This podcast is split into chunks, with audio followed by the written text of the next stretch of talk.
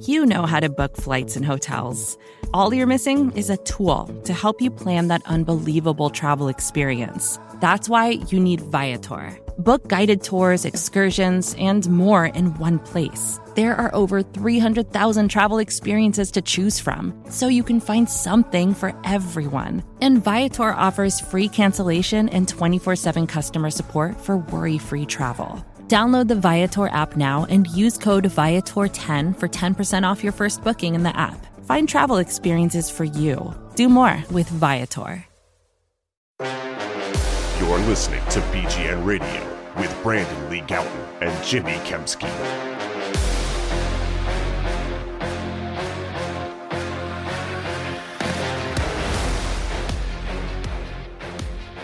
Yo, buddy. What's going on? Hey, it's video. I am Jimmy Kempski from PhillyVoice.com. That guy, eh, Brandon Lee Gowton, BleedingGreenNation.com. This is BGN Radio episode number 381. Uh, our post Super Bowl podcast. We're going to talk more about Haason Reddick and the trade rumors associated with him. Get to some of the Super Bowl stuff between the Chiefs and the hated 49ers. And we'll talk about some of the uh, coaching hires that the Eagles have made over the last week or two, and also some of the coaches that I don't want to say lost, but have found employment elsewhere uh, in the NFL who are with the Eagles in 2023. But before we get to all that, if you are a beer drinker and you're over 21 years old, go to wrongcrowdbeer.com in Westchester, PA uh, Wrong Crowd Brewing Company there. You can order from them online at wrongcrowdbeer.com.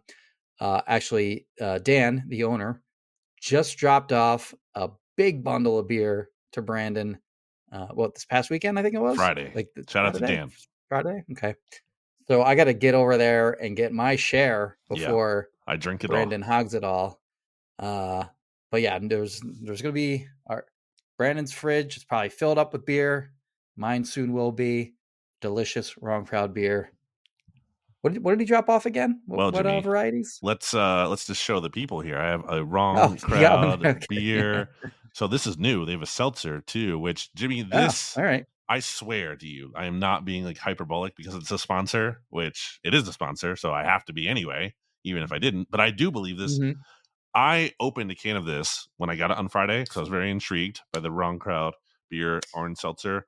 And even just like before even taking a taste, just getting like a little bit of a sniff, it smells like an orange, like like an actual orange. Okay. Not like I was expecting just because every other kind of seltzer or whatever I've had in my life, you know how it kind of has like that artificial flavor taste? You know, like Uh huh. it's not it doesn't taste like the actual fruit. It tastes like that flavor of you know like a fruit candy or you know that artificially kind of flavor, which you know makes sense. It's not an actual thing, but this smells and actually tastes like an orange. And it's funny because I brought a, uh, some cans over this over to my friend Elizabeth's house when I was watching the Super Bowl with her, and uh, I had that opinion, and I was I was excited to tell her about it, but I didn't want to uh you know influence her genuine take on it so i was like here try it and let me think of let me see let, let's hear what you think of it give me your honest feedback and she said the same thing and i was like okay so it's not just me it actually like really smells and tastes like a fresh orange not that artificial flavor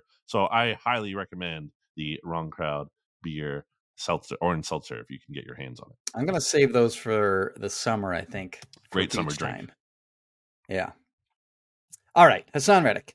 Uh, sources per Ian Rapoport. I'll just read this. Eagles All Pro edge rusher Haason Reddick has received permission to seek a trade following another disruptive season featuring double digit sacks.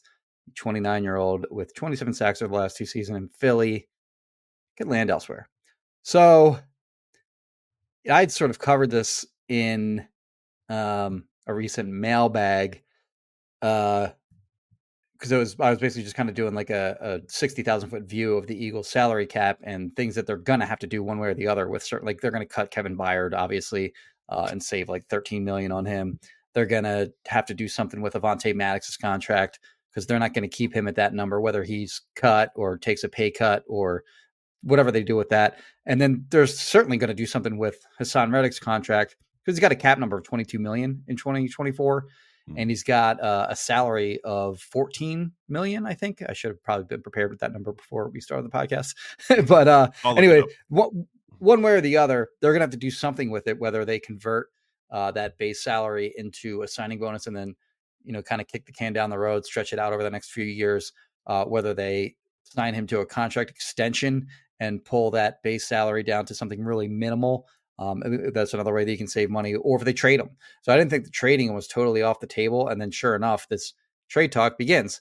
Now uh, before we started this podcast like an hour before it we're recording this at 2 it's right now 2 p.m uh, on what's today tuesday uh, Tuesday, about an hour February ago 13th. there was a report from Jordan Schultz, who, by the way, did you know his dad is the CEO of Starbucks? I did. So, and uh, anyway, uh, he reported that he talked to Reddick. Reddick is claiming that he never said, I want to be traded. He said he wants to sign a contract extension uh, with the Eagles and would, you know, he grew up here, he grew up in Camden. You know, wants to stay in the area, wants to play for the Eagles. He's an Eagles fan growing up and doesn't want to be traded. So there's some probably gray area there. Like there's no doubt that Haason Reddick has massively outproduced his contract that he signed with the Eagles two years ago. Um, as Rapoport noted, he's got uh, what 27 sacks over the last two years.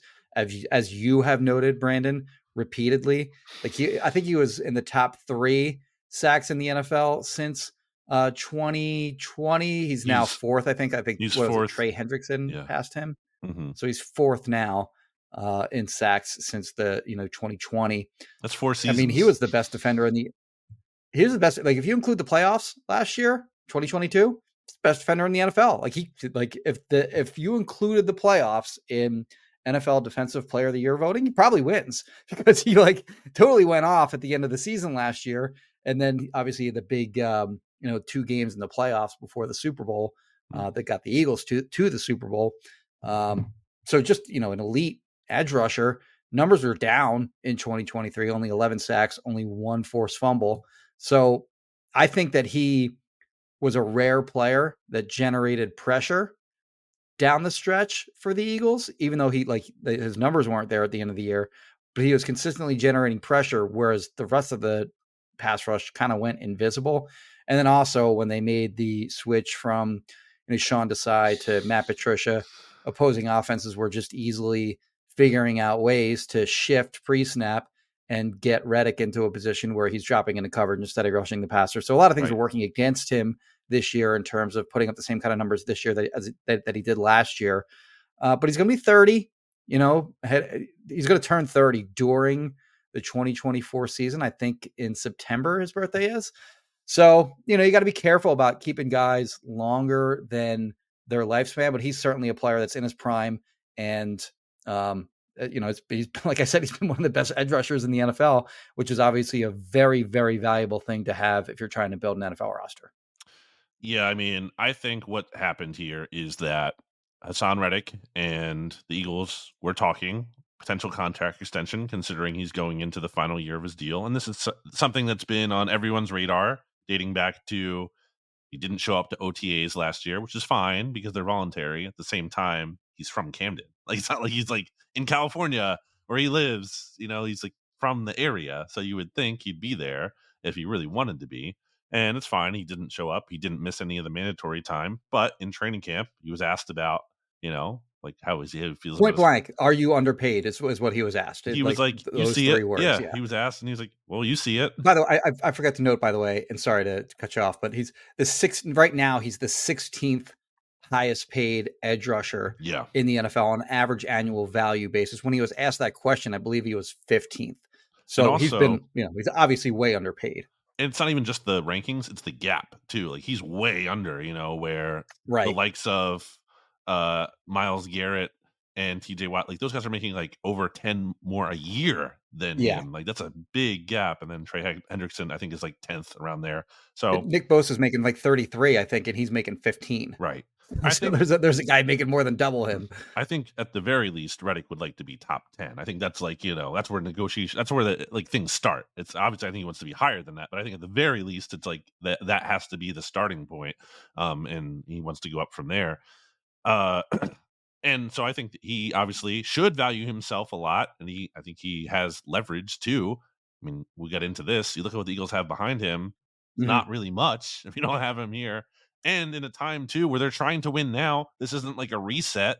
You Nick Sirianni's on the hot seat. He has to win now. Yeah. Uh the Eagles clearly feel like it wasn't just talent that was the big issue. They felt like coaching is the big issue, hence the changes they made. So uh it just doesn't really make sense that you'd be trying to offload him, which I don't think they are trying to do. And I don't think Haason Reddick wants out. It's just going back to what I was originally saying, a matter of they're probably talking contract extension at some level, and there's a big gap between what the Eagles are willing to pay him and what Haason Reddick thinks he deserves. Therefore, Mhm. it then makes sense for the Eagles to say, hey, let's let you talk, or at least your agent, more likely, not him directly, but your agent go talk to other teams, see what you can kind of maybe get what's out there, get a get a feel for what these offers are, and you know, come back to us with them. Let us know like what other teams are willing to pay Haason, and we can talk from there. Then we can kind of progress in these contract negotiations. That's kind of what they did with Darius Slay last year.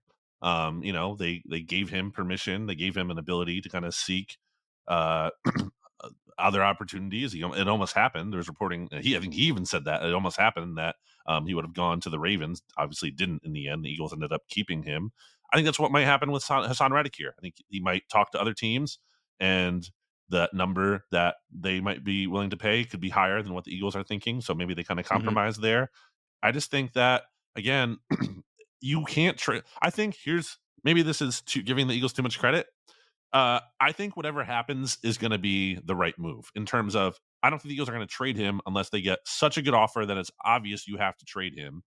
Right. Or I think the Eagles are going to sign him to an extension that is a reasonable deal and fair to both him and the team. So I think it's going to work out. And I ultimately, I guess I lean towards him staying because, again, I do think he wants to be here and they don't have a great backup plan behind him. Because if you get rid of him, you need to do something else. You can't just be like, oh, we're just going to ride with what we have. Like, you have to then go to a new plan. And if you're not willing to pay Haason Reddick, well, now you're willing to pay someone else. So uh, I think they should be very hesitant to move on from Haason Reddick quickly. And I don't think that's what they're trying to do. But uh, I would lean towards them. They should try to keep him here. I think another comp, a- an even better one uh, than Slay, is Zach Ertz. When they were, you know, potentially dealing him, they essentially let Ertz do the same thing. Ultimately, what happened there when they're initially trying to trade him, not trying to trade him, but they let him go seek a trade.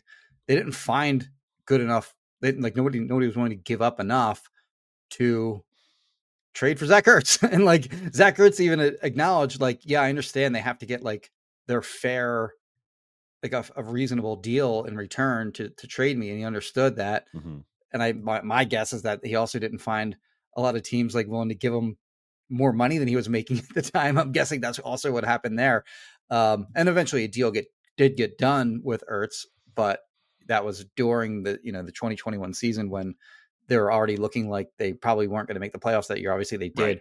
but they were They you know, were their, their season was yeah, there was clearly sellers at that point. Um, but as you mentioned too, like I think edge rusher was a position that before the start of the 2023 season, it seemed like the Eagles were really deep and talented there. And then what we saw was regression from everyone. So Reddick went from 16 sacks and I think f- f- five or six forced fumbles in 2022, and then he had 11 and one, like I like I mentioned earlier. Josh Sweat, down year, man, like 6.5 sacks. He was like that's a guy who, like in my opinion, was kind of turning into like a star player, and then fizzled. Didn't have a sack, and like how many games was it at the end of the year he had, straight? he had one in the playoff game, so he ultimately finished with one sack and two TFLs in his last eight games. Yeah, so right, he I think his last sack was the big one that he had at the end of the Cowboys game that the Eagles won that uh, basically sealed that game.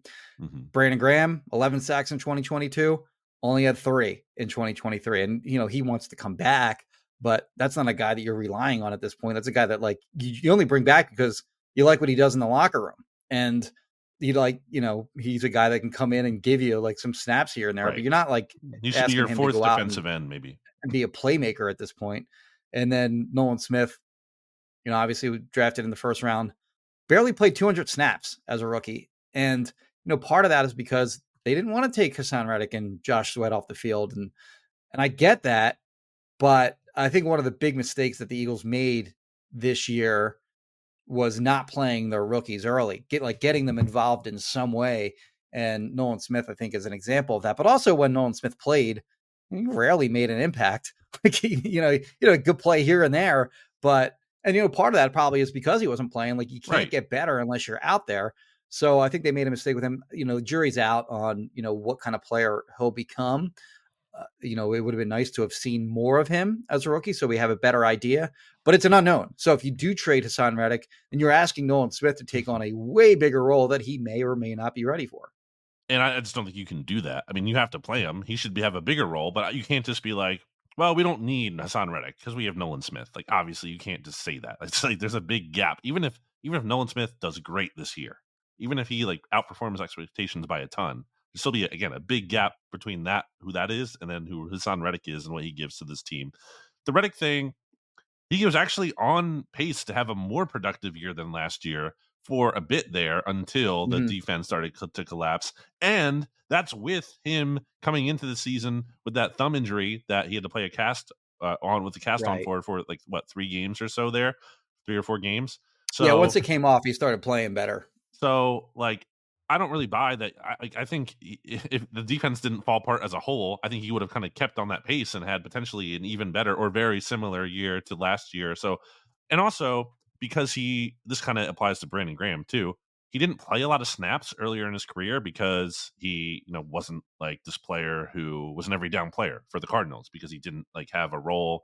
You know, he was playing off ball linebacker. He wasn't. Yeah. He wasn't who Haason Reddick came to be. So it wasn't like he, my point is, I think he has more tread on the tires than your average player of his age. And I think edge rushers like age just durable too. He didn't miss any games with the Eagles. Wood, yeah. And also, I think edge rushers generally can play longer. I mean, look at look at Brandon Graham, just for example, as opposed to cornerbacks. Like that's a position where you see the drop off a little bit more steep. Mm-hmm. Uh, so I just don't really think they should be as hesitant to pay him. I don't think like I just think they can get. I think they could maybe get a four year deal done with him, and that's only like three years of commitment. And you feel really good about this year, and there's two years after that. You figure it out, um, and maybe some of that is a cost of trying to win now, and maybe taking a worse deal on the back end.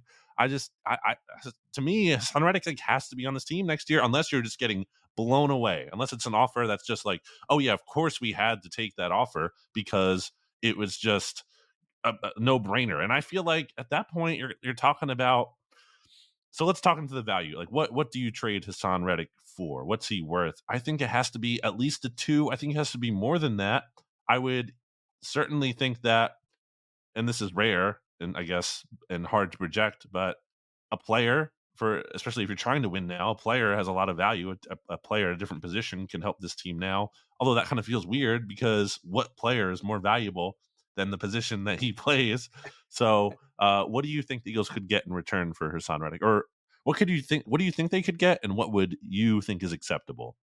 Yeah, so let me take a step back real quick before I answer that. But like you mentioned, you know, his value or whatever. You think back to like what they had before him, and one of the like one of my favorite sort of like things to compare during their 2022 season and even in 2020 i guess not in 2021 but during the 2022 season it was like okay where was the bigger upgrade? I know what you're gonna say. Jalen Reagor to aj brown or from genard avery to Haason reddick? And i think it's kind of close like i'd probably say Reagor to aj uh-huh. brown but it's but it's like it's a debate at least. And when you think about like what their pass rush was before Haason reddick got there it's a big difference. And you know, it's valuable. Like he's a very valuable player, and I think he actually the, the Eagles actually probably will get some kind of decent offer for him. You look at like the trade deadline, by the way, like during the season, the Commanders traded Chase Young, but got very little for him. They got a, basically a third round comp pick for the 49ers, but I think the one the, the the other trade that is probably the better comp is and it's not perfect. Like they're these players are a little different, but Montez Sweat who the Commanders traded to the Bears for uh, a two. It's going to be a high 2 Mhm. Bears won a bunch of games down the stretch, so there that two wound up not being quite as great. But at the time, like that was a team that was like dead in the water, and still they traded for at the deadline for for like actually like they did a year ago with Chase Right. Claypool. Weird organization, but they traded for Montez Sweat, who was like uh, you know in the final year of his deal, and that was a two. And they also then paid him uh, a contract that was I think it's 24 and a half million per year, Mhm. making making Montez Sweat I think like the the fifth or sixth uh, highest paid edge rusher in the NFL. Now their age is a little different. Reddick's two years older than Sweat, which you know not a huge difference there. Uh, Sweat is a lot bigger. Like he's a different kind of body type, different kind of player. He's six six two, like sixty. Whereas you know Reddick is kind of a smaller guy that just wins with speed. Um, But the production is also know- a lot different. the production is also a lot different in that Reddick has so Sweat actually had a better 2023 just numbers wise, but overall, like last four years, Yeah. it is night and day. Like Haason Reddick is a far, far more productive player than Montez. And by the way, like Montez Sweat had, I think, like seven sacks with the Bears after that trade. So at the time the trade was made, like Reddick probably had better production than Sweat did at the time. Yeah. So, but anyway, you know, clearly Reddick has, you know, has, has been a bigger producer uh, in the NFL, at least over the last four or five years than Montez Sweat. So I think that's kind of the better comparison. If somebody offered, like if I'm the Eagles and somebody offered me a high two, low one, Well, I'd do it.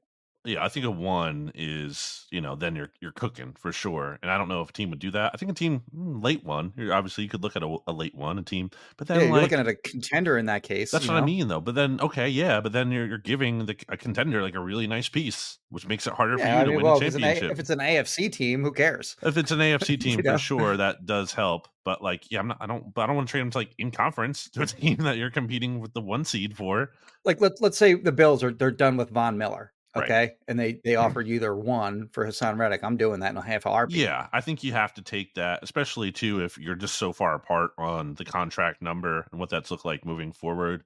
Um, yeah, and and if he's getting a deal that you know looks like kind of wild, like if if you're trading him, and he's also getting like a relatively not too crazy deal, then that's tough. But uh, yeah, I think I don't think a one is in play though. I don't. I, I don't either. unless yeah, it's to, to be clear, I don't either. conditional in some way um that could be possible i think it's Mhm. it's at least a two because also just from and i know you know you're the comp pick master and it the eagles might not be even in play for comp picks down the road when this would be uh, applicable after this season when Haason Reddick is done with his deal after the 2024 season but in theory if Haason Reddick goes to the market and gets a big deal like Javon Hargrave did uh, then he could potentially get you a third round comp pick or maybe a fourth, depending again on what the contract is. So I just don't like. I don't think a three is enough, and I just don't think that moves the needle. I think it has to be a two, and it has to, again, like you said, I think it has to be a good two. Can't be like a late two. It can't be. Yeah, you- I think like- if somebody offers you a three, you laugh at them and you hang up. You Yeah. know, like it's that's not realistic. But like, uh, uh, yeah, I think a high two, I'd really have to strongly consider it. Uh, low two, probably not doing it. I think it has to be at that point. It had to be plus. You know, you're looking at like low two plus something plus a four or Mhm. I don't know something else. It has to be there has to be more into that or a player. Well, you look at like the Von Miller trade, by the way, that when when the Bills traded, was it the Bill? I've, I've, he's been he's kind of bounced around a little bit, but well, the- he got was on the traded at one point for. the Rams traded for Uh, him in season, Oh, okay, yeah, and then I think that was for a two. Okay, so when the Rams traded him, it was for a two and a three. mhm, and that was at a point where right. he like the previous season he had missed the entire previous season with I don't remember if it was an ACL or Achilles, but it was some kind of you know bad injury, and then he wasn't super productive in the first half of that year. He still they, they got a two and a three for Von Miller at that point. But also Von the Miller's bigger name. where they're trying to like push their chips in. Yeah, yeah.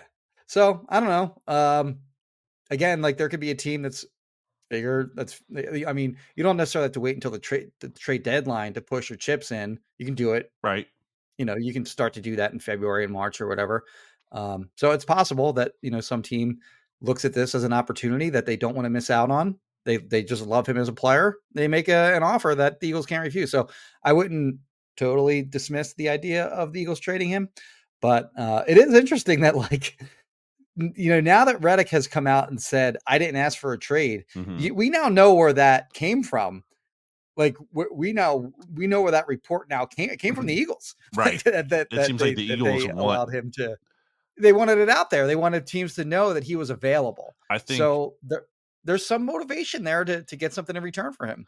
I think the Eagles are kind of or Howie's kind of like playing Madden here. He's like, this is a this is a valuable asset, and and to be fair to Howie, he has a pretty good read in that stuff usually. Smart, sure. So he probably, I would think, it has some kind of sense there could be this market out there for Haason Reddick where he's just you know looking at the value ultimately. And I think it is possible again that it exists where you can the return you can get is actually worth more than Haason Reddick is, but that has to be a high price. And again, it comes back to that's fine. You can make like that move in a vacuum is good when you assess that on paper, but then you have to add the context of what the Eagles have an edge rusher behind that and what your plan is Yeah. there. And if you don't have a plan there or things fall through, then it is suddenly, even though the, the value of the deal might be correct, but the context of the situation might not be. So I think it's kind of a, an interesting spot for them. I'm It- going to it, makes sense to do it now too. By the way, it makes sense to, for them to figure out if they're going to make a trade now because then they can formulate their offseason plan Right. accordingly, like knowing that they have to find an edge, edge rusher help. I'm going to guess that he stays. What do you think? Just, you know, let's go on the record. Why not? I'll go the opposite. I'll say he's Okay. traded. Okay. What do you think he goes for? Just general. So if it gets done, okay, well, why don't we set an over under? Why don't we set it at 39.5? And, and this, this only works if like there's no players involved. So if it's just draft pick capital alone, Hmm. if the value of the draft pick or picks, we'll use the, the trade value chart. Is it going to be better or worse than 39 point the 39.5th overall pick? I think And we'll for, forget about forget about the year. We'll forget like what what year the picks are in. Yeah, right. Yeah. I, I think that it would be a multi pick thing, which would complicate it. I think it would be like, I don't think it's just one pick. Well, you can. That's- Well, we would add up the value of the picks and, and use the chart. like, okay. Yeah. Uh, I'm to say it would be better than that because I think it has to be. Yeah, I think it's to be better than that too. Okay. Uh, why don't we take a break, Jimmy? We'll take a break. See, it's interesting because for the video version with the NFC East mixtape, like we say we're to take a break, but then we actually don't. We just keep the video version as is. But the audio feed, you know, Rachel inserts the ads for the audio. So I'm guessing if we do the same thing, you're just going to be on YouTube here and seeing us. Which, by the way, we should mention, should, if you're not already watching this episode on YouTube, you can go to the Bleeding Green Nation YouTube channel and subscribe. Appreciate that. So you can see our beautiful shining faces. So we're actually, if you're watching the video version, not going to go anywhere. But if you're listening to the audio version, you're going to hear from us after you hear a message from our sponsors. Jimmy, Yes. Back after this. When you need mealtime inspiration, it's worth shopping Kroger, where you'll find over 30,000 mouthwatering choices that excite your inner foodie. And no matter what tasty choice you make, you'll enjoy our everyday low prices, plus extra ways to save, like digital coupons worth over $600 each week. You can also save up to $1 off per gallon at the pump with fuel points. More savings and more inspiring flavors make shopping Kroger worth it every time. Kroger, fresh for everyone. Fuel restrictions apply. Back here on BGN Radio, which, in addition to Wrong Crowd Beer Company, as you can see here on the can, based in, here's the address here in, in Westchester, Thir- Pennsylvania. 342 Hannah Ave. boom. Uh, Been there. Yeah, that's right. Multiple times. And it's also brought to you by, as you can see on my hat here, which you can get yourself, I believe, at righteousfelon.com. Righteous Felon Craft Jerky. Get yourself some high quality meat snacks. Delicious. My dad gets these a lot. He's a big fan. My mom orders them for him because she's loving and supportive. And uh, it's a great gift, I think, that he really enjoys he the spicy ones are a little much for him, but I love them. So it works out for me because he usually gives me those. Those are really good, but uh, multiple other great flavors of the beef jerky sticks. In addition, they obviously have other forms of traditional, you know, beef jerky in the bag, and they have the biltong. A lot of different flavors that you can try. I always say that if you happen to see Righteous Felon craft jerky in the wild, such as a, a giant supermarket or soon coming to Wawa in April, try a pack. And then if you like it, buy in bulk so you can get more flavors and also you can get a discount when you buy in bulk. So do it by going to righteousfelon.com and using discount code BGN15 for 15% off your offer. That is, or off your order. That is, once again, righteousfelon.com, discount code BGN15. Okay, Jimmy. Yes. The 49ers lost the Super Bowl.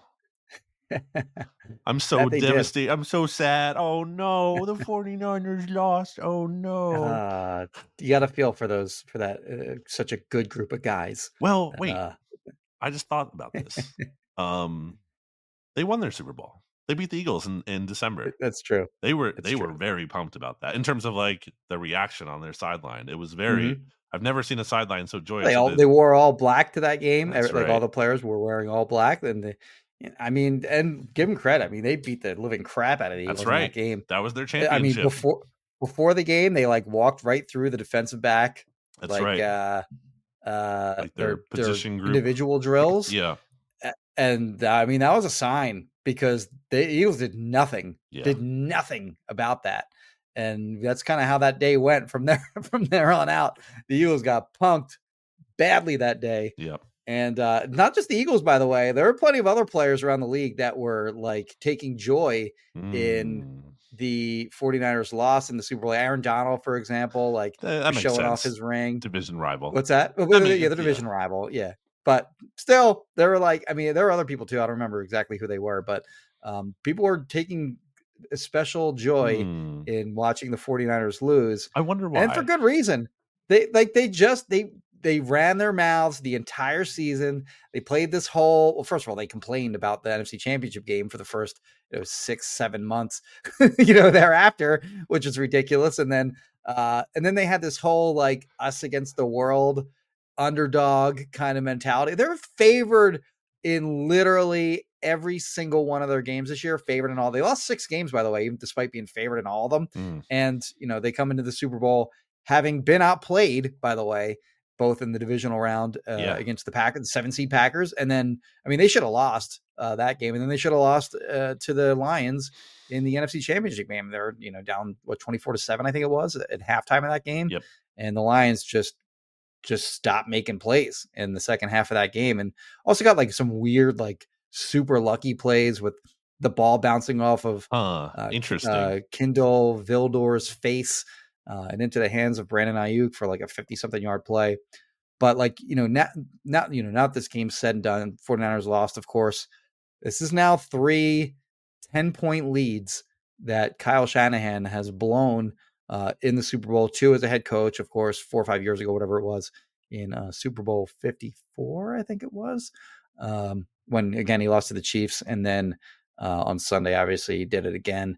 And then before that, even more infamously, the uh, the 28 to 3 game between the Falcons uh, and the Patriots when he was the Falcons offensive coordinator.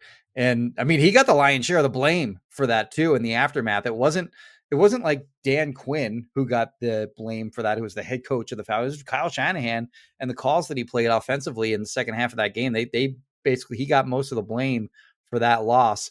And you know, he also blew a 10 point loss, by the way. But 10 point, he also blew a 10 point lead, by the way, in uh, the NFC Championship game in 2021 uh, against the Rams. The Rams came back and, and beat them uh, to go to the Super Bowl, in which they eventually won. So, man, like, and he was like, in this game, he knew the overtime rules, but his players did not, which is freaking crazy to me. As the, uh, I think the article was by Lindsay Jones of uh, The Ringer, who said that I don't remember if this was Kyle Juszczyk or uh, somebody else, but they said that when regulation ended, they put the overtime rules up on the jumbotron of Allegiant Stadium, and that was the first time 49ers players had seen that. They they didn't know that the rules were different in the playoffs than they were from the regular season. While the Chiefs were, you know, they they'd been schooled on overtime rule changes like since like training camp.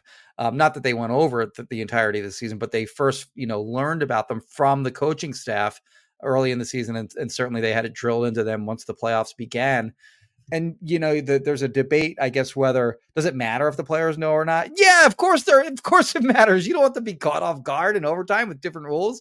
But also like you look at like all the different kind of scenarios that could happen and one of them like sort of did. Like when the chiefs were driving uh when they had the ball you know second in overtime and i think a lot of people at home were watching the game and they saw like the clock ticking down like the chiefs had first and goal from whatever it was five six seven whatever it was t- clock's ticking down like under 10 seconds. I think they didn't get the playoff until like like right around five or six seconds left. And people are like, what are they going to? They only get to one run, like one play, and then this game is going to be over. But no, it wasn't like that. So, like, if the clock had run out, then it would have just been another quarter. They would have flipped the field, if, like, right? uh, I don't know if they would have flipped the field or not. They may have. I'm guessing so, but probably. But if, uh, but it wouldn't have changed anything in terms of like, you know, like the Chiefs' drive right. would have continued unaffected. Mm-hmm.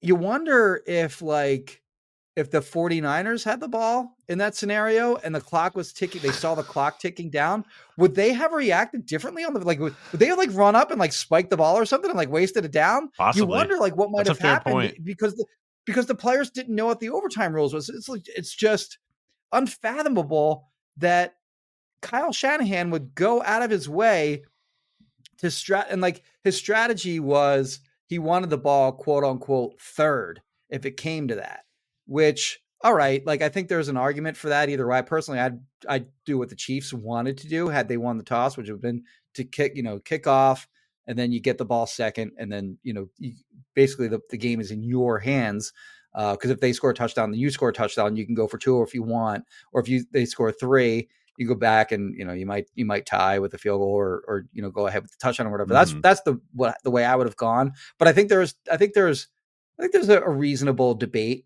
on which you know which way to go. Right. But there is no debate between like like he Kyle Shanahan did strategy like he put thought into how he wanted to you know handle the strategy of the different overtime rules but didn't bother to tell his players like what it was and also just what the rules were just mind blowing that he wouldn't think that the players should know that the rules are different in overtime. It's crazy to me. Does seem crazy. I don't think it changes much in this specific situation. That doesn't mean again shouldn't they shouldn't have known. I agree with that, and especially you know the quarterback has to know because he's running the, the, the you know the offense. But in any case, um, yeah, I to get into the more conversation and look, I'm not here to defend Kyle Shanahan. I don't want to do that because I enjoy bagging on him just like everyone else. But I do think to your point, it's not like I think some people are a little too hard on like it's a no brainer that you uh definitely defer in overtime, double or yeah, in playoff overtime to make sure you get that second possession. In general, that's probably what I would lean towards personally, but mm-hmm. I think it's fair to say that well, the Chiefs had just given or had just gone on a long scoring drive right in the end of regulation. So maybe Kyle Shanahan is worried about his defense, you know, being tired or whatever. So I think that's a factor in there. Yeah, sure. And um and I and I think, you know, wanting the ball once it becomes sudden death potentially, yeah, that makes sense in theory. But the way you approached it from that point is wrong. Because I think at that point you have to know you're playing Patrick Mahomes and he's NFL Michael Myers. It's not like, oh, we stabbed him, he's dead. No, it's just like he just keeps on coming. it's inevitable. He's just going to keep. Right. You have to do oh, everything you can. I mean, yeah. He's. I mean, dead. you made this point plenty. Like you made this point before the Chiefs Eagles Super right. Bowl, where you have to be uber aggressive against Everything. a guy like Patrick Mahomes. I, you put him away. Don't give him a chance to to come back and, and bite you. The example I always use is why the Bills or why the overtime rules, new overtime rules exist because what happened to the Bills in the 13 seconds thing. I don't think, and sorry for saying this a billion times, but I stand by it. And I, I just, there's never been enough criticism for Sean McDermott not going for two in that situation. Because I know it's tough because if you miss it, you're only up two, and now they get a field goal to win.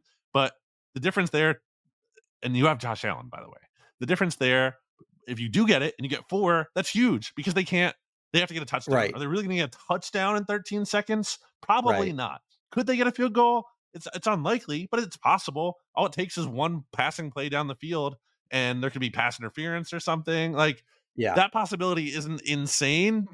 Uh, and I, I just think that the 49ers had to approach it like we need eight here. We need to get eight because um, we're going to make this that because if you do, if you do get eight there, you guarantee yourself you get a third possession.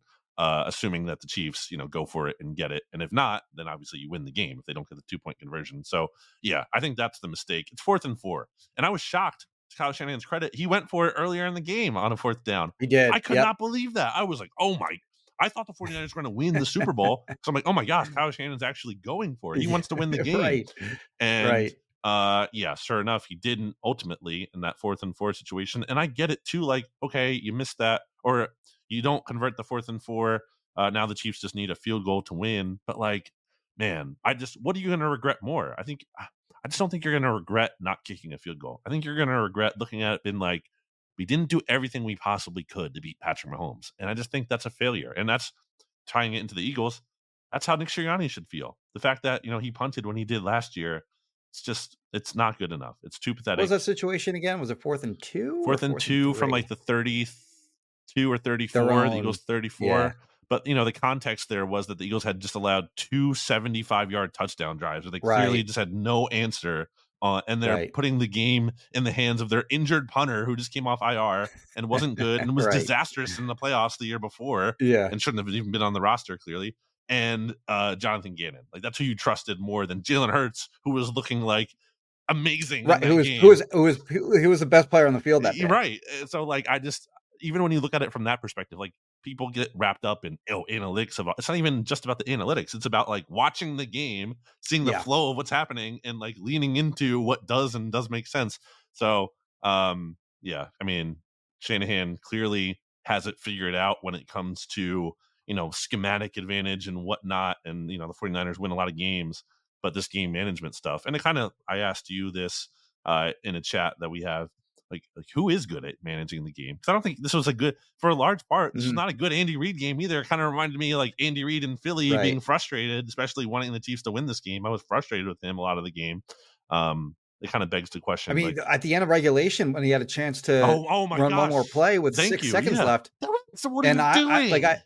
I put it on Twitter. Like, what are you? do? You don't Yeah. want field goal. You want to? You don't want to take one shot. I can't believe how many people argued with me on that too. I It's saw that. insane. I- Like, it's it's, it's a no brainer. It's Mahomes. it's not- okay, so it's not like you didn't have a timeout. Like, even if yeah, you had a timeout. even if like it's a it's a bad snap, you fall on it, you call a timeout. If you get pressure, throw it away. If you get like even if you get sacked, just call a timeout real Right. quick. Like it, the- it- and by the way, the play that they ran before took four seconds. So like Right. like even if you run a like Run a the same quick exact slant over the middle. Like right, if you run a quick slant over the middle, guy gets tackled, timeout. Like it's Right. that's, that's not going to take two uh, six seconds. yeah, So like it's it's crazy to me that they didn't try to just win the Super Bowl right in that moment, I right then and there. totally agree. Insane. Weird. I, and I, that's I mean, they won anyway, so they ultimately didn't they're gonna lose. They, they that's that's that's the st- if the Chiefs lose Yeah. Super Bowl. That's the story. Like, Should've why been. didn't you? Why didn't you try to take one shot into the end zone? Yeah, agree. I, I thought that was crazy. I will say too. You just mentioned bad snap. uh, it's pretty frustrating from an Eagles perspective that they did not get this version of the Chiefs. I mean, maybe they still lose, but like, right. and I don't want to hear like, well, Yeah. the 49ers have a great defense or like, it wasn't just about that. And the 49ers defense, Yeah. I think you can make the case better than, yeah, what the Eagles defense was being in the Super Bowl last year. of course, But it Yeah. wasn't even about that. Like the Chiefs were like, you know, MVS on that final drive is running backwards, like taking a loss. And there's right. that play where uh, Mahomes tosses it to uh, Pacheco, and it's like a terrible toss. And there's like dropped snaps left and right. Like they were so sloppy, and the, the Eagles didn't Pacheco get that. fumbled. That didn't happen yeah. at all. Pacheco There was not fumbled. It was, it, was, not it wasn't much of a hit either. Like like CJ GJ decked Yeah, Isaiah right. Pacheco in that Right. game, and like no, you know, no fumble. Meanwhile, like in this game, Deommodore Lenoir like barely touches the football Yeah. and, it, and it pops out. So like Right. you know, like so the Chiefs are like perfect in the second half. Like like yeah, the, the Eagles defense is bad, but they were all, the Chiefs were also perfect Right. in their execution. That's what I mean. in They were that half too, and it just was not a it just single was break. not that in the Super Bowl. Yeah, Uh, so that was frustrating to watch. It's like, where was the sloppiness last year? Not even like one benefit, not even one mistake. So especially and again, wanting the Chiefs to win this year, I was like, they better not like be sloppy this year and lose after being so uh, pristine last year. Uh, yeah, so that was frustrating as well. Uh, anything else from the big game? Yeah, I mean, there's ton of so, so many different players like to touch on from the 49ers. Like, you know, Brock Purdy, that that discourse is not going to end anytime soon. Like, there are people that were like, well, he proved he's not a game manager after that. He went toe to toe with Patrick. No. With Patrick Mahomes, he was fine. Like he was, he didn't play. Like, He played better his than I best thought he game would. in the playoffs. Yeah, he, like he played better than he did against the Packers or the Lions in this game. He was fine. He was fine in this game, but there were some plays left on the field, like the the that third down play before they kicked the field goal in overtime. That was there, and you know the blame is being put on the offensive line for giving Chris Jones a free run at him, which certainly he had, and it's not easy to make a poised throw under pressure when you have that guy bearing down on you. So like you know, please don't take this as as like you know every quarterback should make every heroic throw ever. But that was there, man. Like Jauan Jennings was wide the hell open. So was Brandon Aiyuk, by the way. Mhm. And that ball, he just threw it out of bounds. Like at least give your guy a fighting chance to make a play on it. If he makes a better throw, that's a touchdown probably. So, I mean, he did not go toe to toe with Patrick Mahomes. like he played fine, but you look at like the difference between the way that he played in this game, and just as an example, like I'm not saying like you know like you know. The, you know the Eagles would have won a Super Bowl, whatever, what, what, what, whatever. uh, Like, I'm not saying anything like like that, but you look at like the way Purdy played this year and the way that Jalen Hurts played last year. It's no contest. No. Like the, the, the, there were totally different games played by those quarterbacks. Jalen Hurts Jalen played Hurts the best way better. game of any if you like used all i mean mahomes played it twice let's say like each per performer ranking each performance Hurts is the top performance of those four right both mahomes Yeah, I would, I would say so. Yeah. and Purdy. I mean, yeah. if you go back a year, like a year beyond that, like Matthew Stafford played his ass off in that. Joe Burrow played well in that game. Like n- Purdy didn't play like as well as any of the quarterbacks in like the last three years. Um, I'd say like the you know he was like on par with like a Jimmy Garoppolo. you know, like it's, it's just kind of like what kind of quarterback he is. Like Yep. he's a he's a an average he's better than middling that, quarterback yes, Yeah.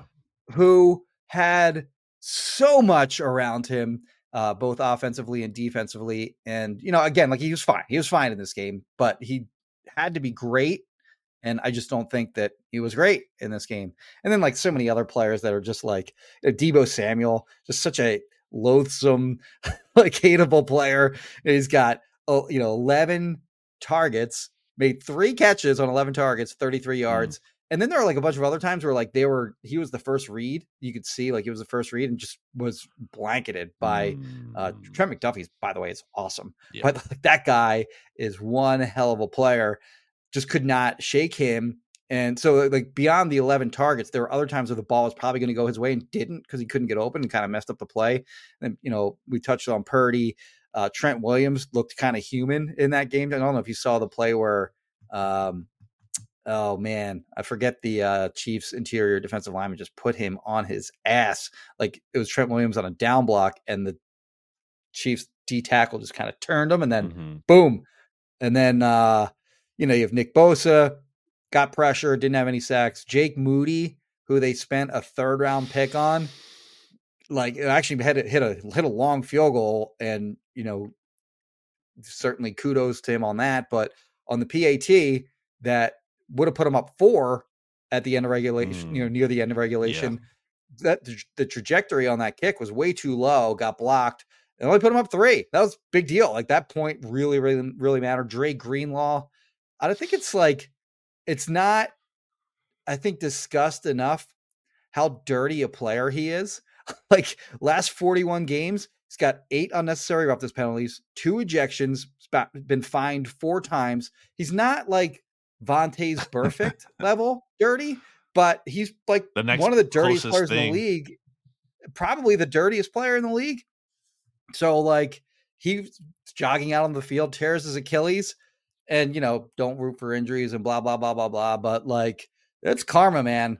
Like you know, Well, it's- if there's one if there's one player that's gonna happen that, that, that that's gonna happen to in a game, Well, also it's different. It's like I think it's fair to parse that this is not like he's you know doing his job and he's playing football and he you know did something happened and he got hurt. He was trying to make a tackle Right. or whatever. he was just kind of being out of control like he was earlier in the game after a certain play, like kind of like jumping around everywhere and acting yes. kind of like an idiot, quite frankly. Yeah. And Jim Schwartz once said, if you do dumbass things, then you know eventually you're going to be labeled that way. And again, I'm not saying like I wanted that. I'm not like I wasn't rooting directly for that to happen, but like I, I don't feel like oh it was a total accident. No, he was like acting kind of like an idiot, and sure enough, he did something that got himself hurt. Yeah, Christian McCaffrey uh, averaged three three point six yards per carry. He had a bad fumble that cost the Niners points. George Kittle always like hi waving, waving to the, to the sky, cam. cam. No waves to the sky cam in this game. Two catches, four yards, two for four for George Kittle. Jauan Jennings, by the way, is like awesome. Like, like what a great number three receiver that they have there. Yeah, uh, he's a restricted free agent. He'll probably be back with them next year. But he probably would have been the MVP yeah, if the 49ers won that game. All like the star players they have on that team, and that guy would have been the MVP. It's kind of crazy. Mm. So yeah, I mean, a lot of players kind of like were were you know noteworthy a lot of their noteworthy players were were sort of like you know big storylines in this game in terms of you know kind of not showing up. And you know, first and foremost, again, man, Deebo. and of course Fletcher Cox put on Twitter, you know, like he's basically you know rubbing it in that he has a mm-hmm. ring and and and Deebo doesn't, and then he had uh EAD uh, yeah. in his uh-huh. Instagram story, which uh I don't know. You can you can search anything. that on Urban Dictionary if you'd like, but uh, we'll we'll keep that off of here. uh, so the last time the I want to bring this up too. So now you know the 49ers. I still think they're going to be one of the top teams in the NFC next year. At least like on paper, they profile. They're not like going away entirely because they still have a lot of their core intact. Although I will say, as we just saw with the Philadelphia Eagles, losing the Super Bowl takes a lot yeah. out of you there's a there's a real kind of drain to that. And specifically with the 49ers, guess when their worst season in recent history was? It was right after they lost the Super Bowl. Yeah. They went 13 and 3 in 2019, made the Super Bowl, were up 10 points, as you mentioned, blew it. Next season, they're 6 and 10. Now there's injuries in there, but part of that, I think, is you, you might be a little bit more prone to getting hurt because you played so many snaps in the season prior. You know, you went an extra month plus into the playoffs and whatever. So guys might be tired. You're going to have effects of injury, like Dre Greenlaw's injury now carries over yep. into the 2024 season. So, and the 49ers, for as much as they're good, I think, and they have a lot of there that uh, they have some level of staying power. Like you said, they won two playoff games where they're the worst team, and they got breaks that they clearly did not get in the Super Bowl. So that kind of evens out. So uh, some of that stuff might not be going their way next season when Brock Purdy throws a pass and it should be an interception. Instead, it's like a touchdown catch a couple plays later. Uh, so yeah, I think you know they still have reason to feel good about themselves and they can still be in the mix. But uh, you know, this idea that they're merely just going to be back in this game. I mean, yeah, okay, good luck. They're returning, I think, something like 19 or 20, not returning, but they not like 19 or 20 of their starters uh, are still under contract in 2024. So they should bring most of their, um, pretty much all of their core back. Mm-hmm. But also, Christian McCaffrey, 417 touches this year, yep. including the playoffs. 2022, he had 381 touches. So we're looking like he's basically at like 800 touches the last two seasons. And it's actually kind of amazing that he had the year he had after having 381 touches a year ago because he was I mean, the numbers that he put up this year were were like when you look at like the MVP candidates, the idea that like Brock Purdy was even one when he's clearly not even the most valuable player or close on his own team. Like Christian McCaffrey is way more valuable to that team than Brock Purdy is, in my opinion. Uh, but to go two consecutive seasons of basically 400 touches, man, I, that's asking a lot of that guy if you're if you're going to put that kind of workload on him or anything close to that in 2024. He's a special player. I think if there's someone who could handle that, it might be him. But and eventually, you know, it's gonna it's gonna catch up at some point. Maybe not. I mean, there's been a lot of special running backs that have had those kinds of seasons where they had that kind of workload and they just weren't good anymore. Right, you're battling history. Again, he might be yeah. the exception and he's only he'll be 28 next season, so he's not, you know, at 30 quite yet. I think, you know, he still has juice in him, no pun intended there, the 49ers fullback. But uh, like I said, it will at some point come for him, and then all of a sudden uh, that'll be not so great for them. uh, okay, poor 49ers. Tough, Jimmy. Let's take another break. If you're like, if you're like an Eagles, one one last quick thing. If you're like an Eagles fan, and you know, obviously the, the way the Eagles season ended was his like just one of the worst collapses in NFL history. Yeah. But uh, you know, if you can get past what happened to the Eagles season, the way that the playoffs kind of unfolded, kind of like uh you couldn't ask for like better scenarios than the way it all kind of unfolded. If you're, you know, a, a, a rival hating Eagles fan with the Cowboys just boom, Mhm. one and done, and not only one and done, but just got their asses handed to them by the Packers in the wild card round. And then the 49ers, of course, won two games. It was probably frustrating for you to watch, you know, the Packers Yeah. and Lions blow those games, but it all kind of paid off in the end when they just lost in such excruciating fashion. right. It's kind of enjoyable if you're an Eagles fan and you and you hate those particular teams. And if you really want to cope with it, you could say that, you know, the Chiefs winning another Super Bowl maybe takes the sting out of the Eagles losing from the standpoint of just like, well, like he's hard to beat. Mahomes is hard to like. There's only so much you can do. right. There's only so much you can do. That's not to give like Jonathan Gannon or anyone off the hook, but at some level, it is just like it's Patrick Mahomes, and it's tough. It's really hard. It's really challenging. Again, not impossible. And again, the Eagles could have done more. Worth criticizing certain things, but uh, it's really hard. Is the point? It's not easy. I mean, it's not like These last two Super Bowls, they had to play Tom Brady and Patrick Mahomes. It's kind of like not fair, and they won one of them. you know, Yep, that's true. Okay. Uh, before we take a break, why don't you tell me about Kristin Roach of Roach Realtors? 856 906 9295 is where you can call or text her. Spring is right around the corner. It's when a lot of people tend to put their house up for sale. So if you're looking, you're just kind of poking around, want to see what's out there, give her a call. If you are interested in just knowing like what your home might sell for, she can do a market analysis that's free of charge. It won't cost you anything. Uh, just you know in case you you know because there's a good chance like if you bought your house in like the last five ten years it is way more valuable now than it was when you bought it so it's worth knowing kind of uh, getting a, an idea of like what it'd be worth uh, on the open market so again call her 856 906 9295 brandon. So that's the phone number right there, right? That's Eight- it eight- boom. 856 906 9295. I do not have her on my phone, as you can see, if you were wondering. yeah Um, but when I need a house, obviously, that's who I'm going to call. Okay. We will be back after this.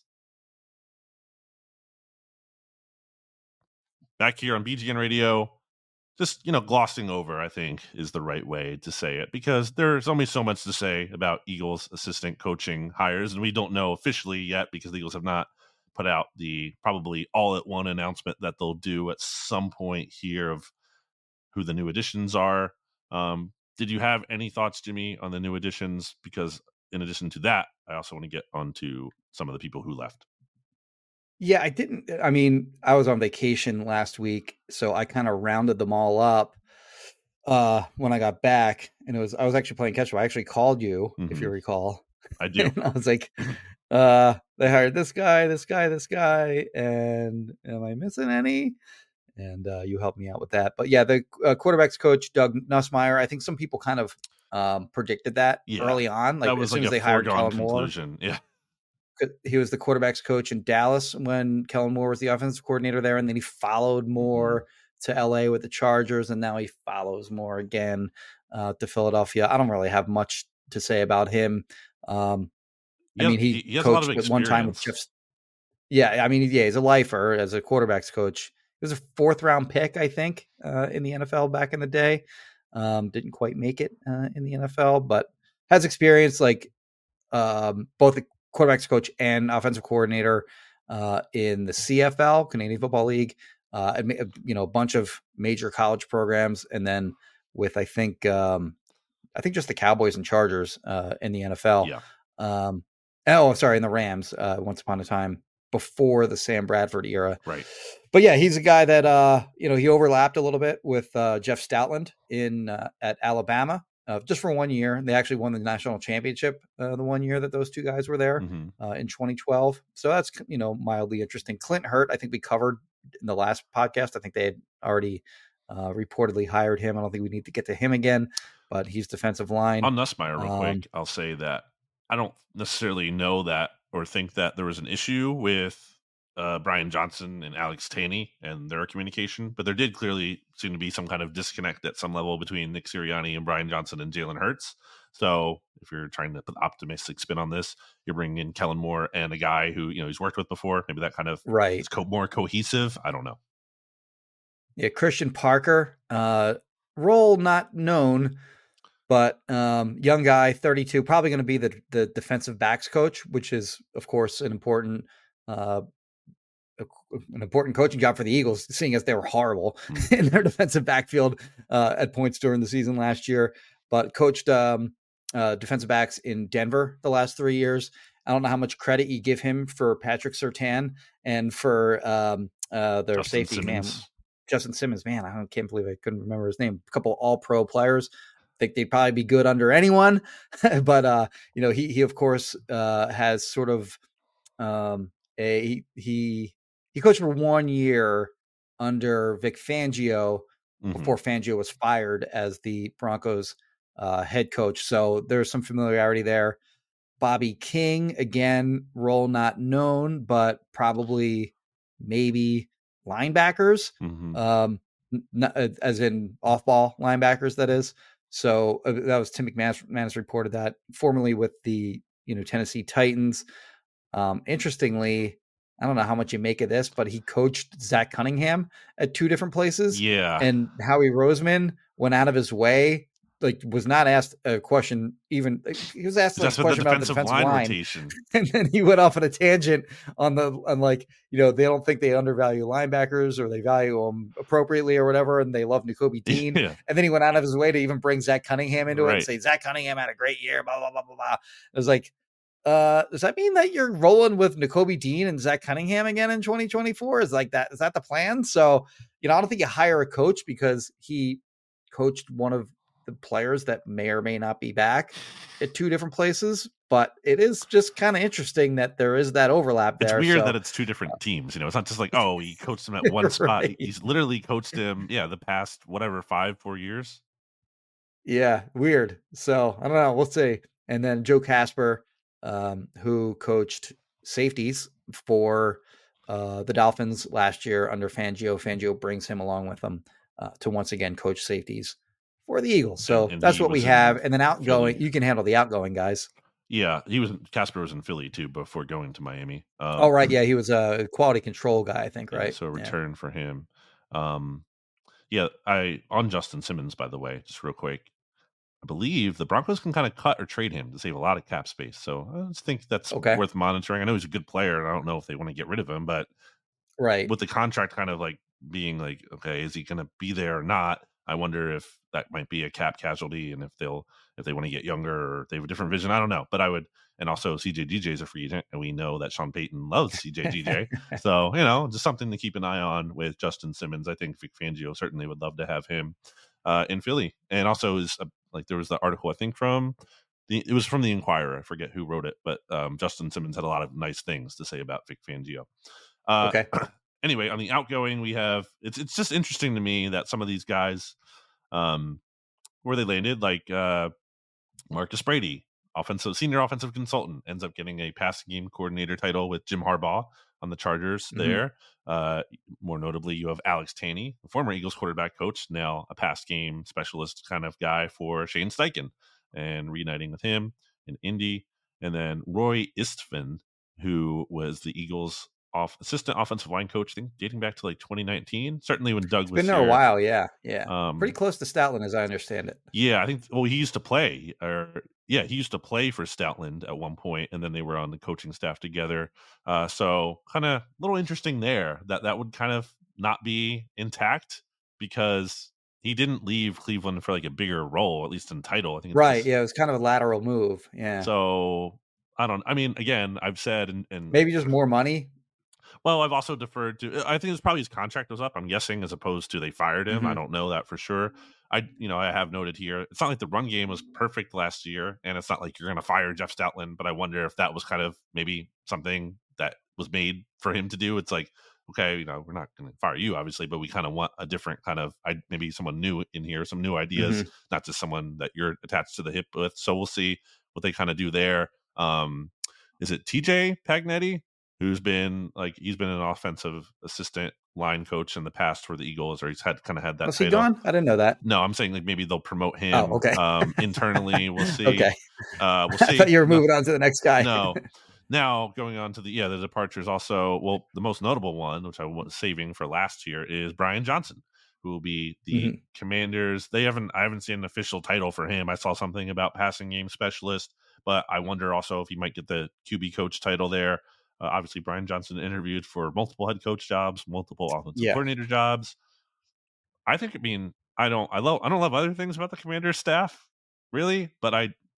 I think it's inarguable that Brian Johnson. I think it's a good move for them. Yeah, has Yeah. done well as working with quarterbacks specifically. Again, going back to his college track record, which I've talked about before, and with Jalen Hurts. I mean, Jalen Hurts had a great season Yeah. with him as his quarterbacks coach. So that kind of worries me. And they're me. they're taking a quarterback number two overall, mean, or, I- or even they move up or whatever. Maybe they, Brian, are drafting a quarterback, and Yes. th- like they need people somebody to develop them. right, and maybe Brian Johnson isn't a good offensive coordinator. There's evidence to suggest that for sure. But I mean, I think there's Yep. also evidence to say he's a, a pretty good, above average quarterbacks coach. And I, from an Eagles perspective, I kind of worry about the uh, you know the Commanders getting mm. a good quarterbacks coach out to pair with a good young quarterback.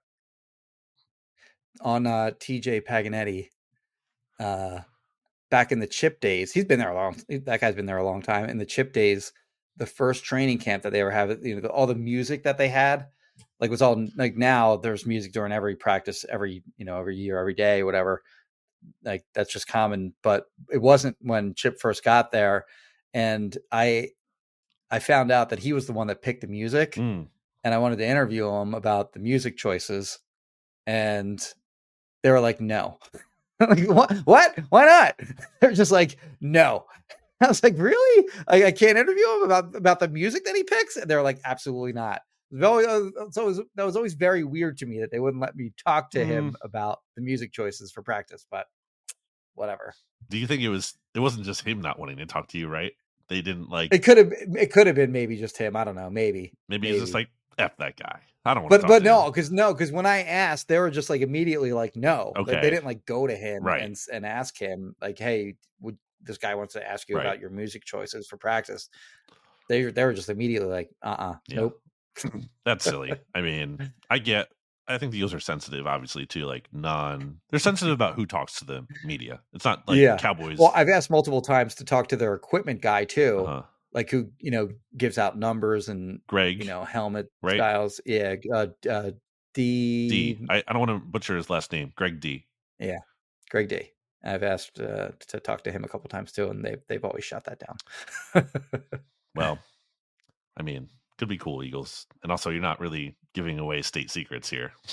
You know, Right. Not like whatever. Well, on that one, the, the re- on that one, the response one time was, yeah, other other reporters in other cities have done that kind of story before. Like, so what? So like, it hasn't been done here. I don't care. Right. Like, what does that matter? What are you? What are you? My editor now?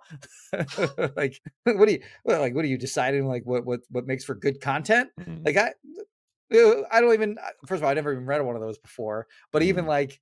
Even if I like, I probably wouldn't have the same kind of questions, whatever, like that somebody else did with it. right. That's not a good. It's not a good reason. I mean, you could you could do that with a lot of different things. Well, I mean, this person did. Kyle Shanahan spoke after the Super Bowl, so I guess you know another coach doesn't need to speak. That's a stretch. Anyway, you get the point. Yeah. uh, all right, Jimmy. Any final thoughts for you here as we wrap up? Um. Hmm. I hadn't really given the final thoughts.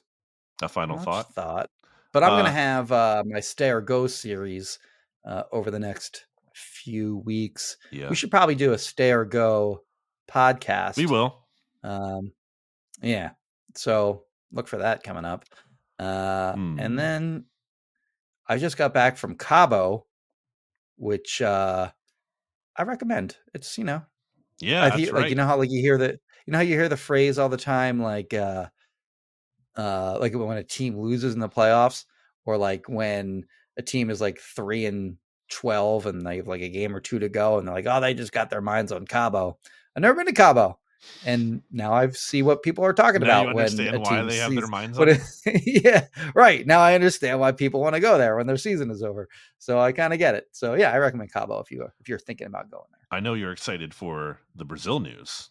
The Eagles are going to Brazil in week one. Yeah. Friday night game.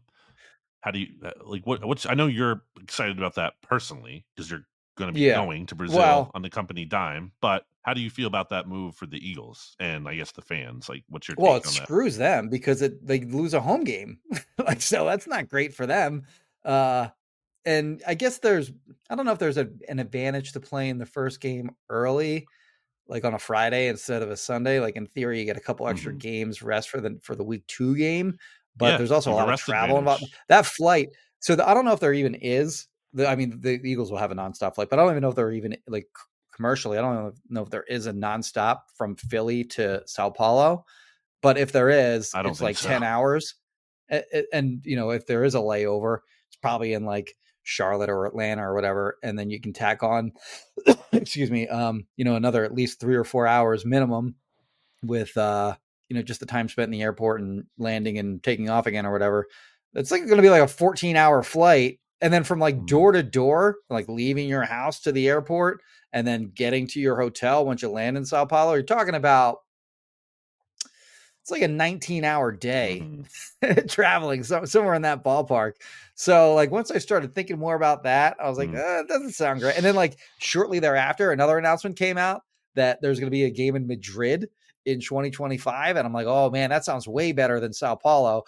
but uh, but anyway, Sao Paulo's. Big I'm shot not gonna. many Brazilian listeners. No, we do. I mean, I'm not even kidding. We, I don't know if you noticed this. Like a lot of people on Twitter tagged us after that announcement, and we're like, Yeah, if you guys come down to Brazil, like you know, Yeah. well, drinks aren't us. I so I would like to get there. I don't know if I'm going to be able to make it. Um, I would like to go. It would be, and I will say, uh, I get the downside for people who want to go to an Eagles and are paying for an Eagles game in Philly, losing that. I get that. Um, I acknowledge that.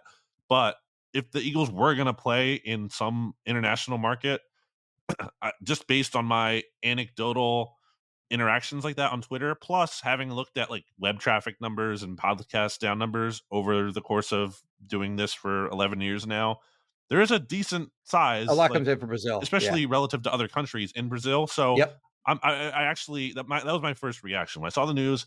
Other than having to write it up for bleedinggreennation.com, my reaction from like d- t- for people was I was really happy for the people who uh, have interacted with us over the years on Twitter and like are just you know like just can't even believe it. Like people, I think Eagles fans who live in Brazil are just like their minds are blown that this is actually happening. So I'm I'm incredibly happy for those people because I think that's really awesome for them that they're going to be able to see a game uh, in their home country or or nearby or their home continent, depending where they're coming from. So I'm really uh, I'm happy for them. That's my like that's my big take is I'm happy for those people. Yeah, I was wondering why it wasn't in Rio instead of Sao Paulo. Sao Paulo, like, and I looked it up. Sao Paulo's got like 12 million people. so like, it's uh, it's a pretty humongous city, and then Rio's got like seven uh million. Hmm. But whatever. Uh, when when the news first came out, I was like, boom, nice, going to Brazil, and I like I tweeted so like basically like the equivalent of you know, winning a trip on the price is right. I wasn't thinking about going to Brazil or anything like that. I was just, you know, minding my own business. I had no like so like there were, you know, th- like a few Germany games, a couple uh uh, you know, London games, and no, the Eagles were going to be involved in any of them. So I had written off the possibility of you know them going anywhere. I knew the Brazil game still existed, but I was pretty sure that it was going to be the Dolphins playing in that because you know, the, like the NFL has like pairs teams with countries, Mhm. and they're allowed to market to those countries. Yeah. So, for example, the Eagles have Australia, Ghana, and I think maybe New Zealand. I'm not sure. And the only team affiliated with Brazil is the Dolphins. And then if you look at like past Germany games and past uh, England games, it's always teams that have like the, or it's more recently, it's it's been like the teams that have like the marketing connection with those countries. Right. So there's there's you know historical precedent with that. So I was certain the Dolphins are going to be playing there, and the Eagles don't play the Dolphins in 2024. So I had written off any possibility the Eagles going anywhere, and then boom, Eagles playing in Brazil. I'm like, yes, holy crap, this is amazing.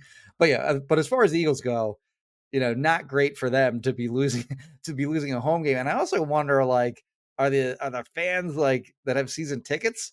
Like, I wonder if they're they're going to be screwed over in some way where they're paying extra, like they're paying the same amount for sure. the season tickets that they normally would be, but but they get one fewer. I don't know how that's all going to work. People are going to be really mad. Like, you can get away with that after you know going to the Super Bowl or something like that. You can't get away with that after the season that they just had. So it'll be interesting to see how like all that kind of unfolds. Also interesting to see when their actual home opener will be. Like their actually like in Philly home opener. Yeah. Their Lincoln Financial Field home opener because and 'cause I don't know, it's just like you know, normally it's what? It's somewhere between week one and week three. It could be week three in theory if you're playing two on the road to start Yeah. the season.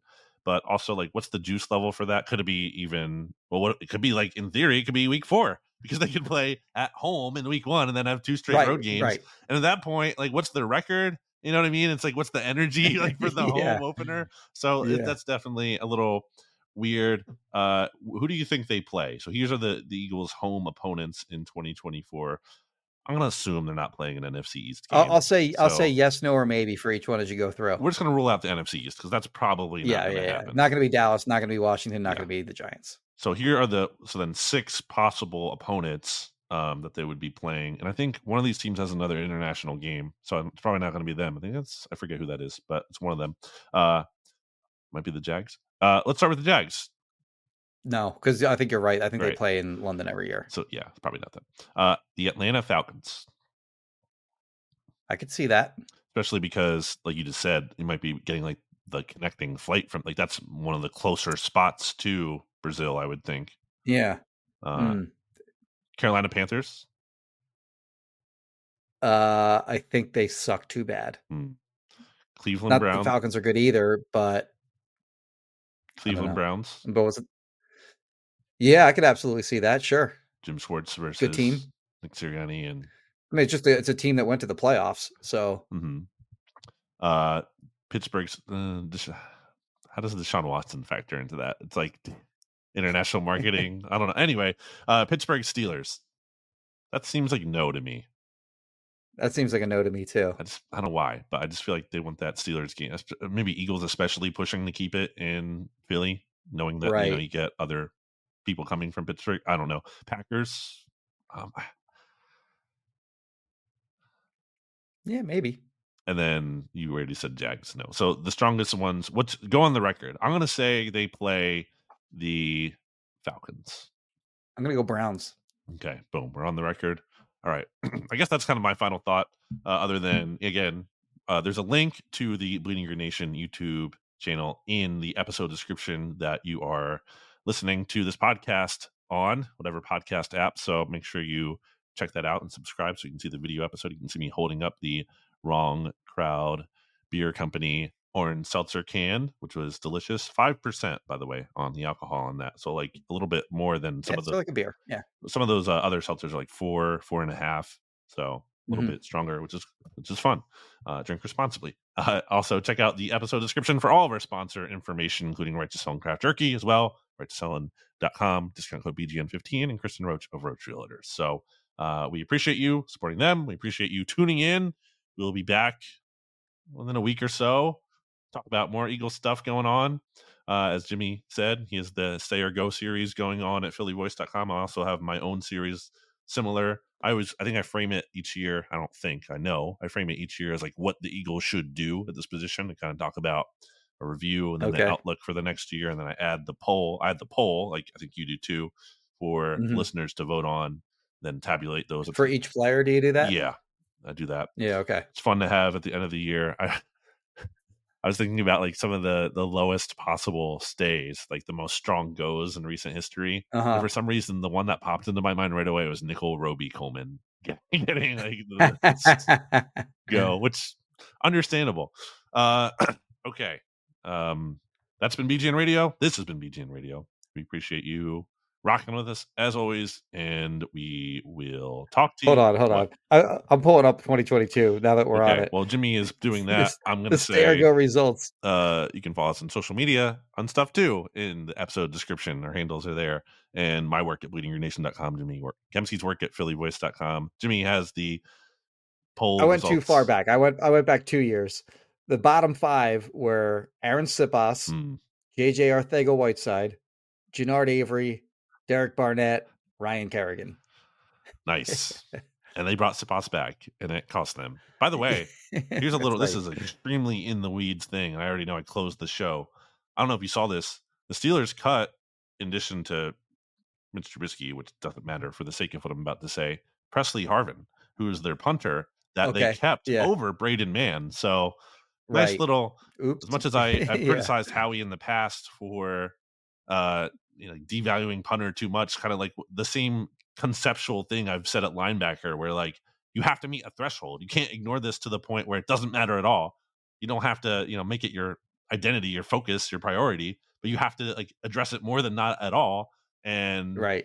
he certainly did a great job with Braden Mann. That was a real like I think Braden Mann was was It, very he had a good. season. He was eighth, eighth in punter EPA. Yeah, he, and like the eye test, like he just he was good. He was a very good. If they if they have Braden Mann instead of Arryn Siposs last year, maybe they win the Super Bowl. Like that would have been maybe not, but like that would have certainly would have helped. It certainly would have given them a better chance. So anyway, Right. uh, shout out to Braden Mann and shout out to Howie for getting the punter situation right and kind of getting one over ultimately on the Steelers. So boom. Okay, this is the end. Goodbye. Goodbye, everybody. BGN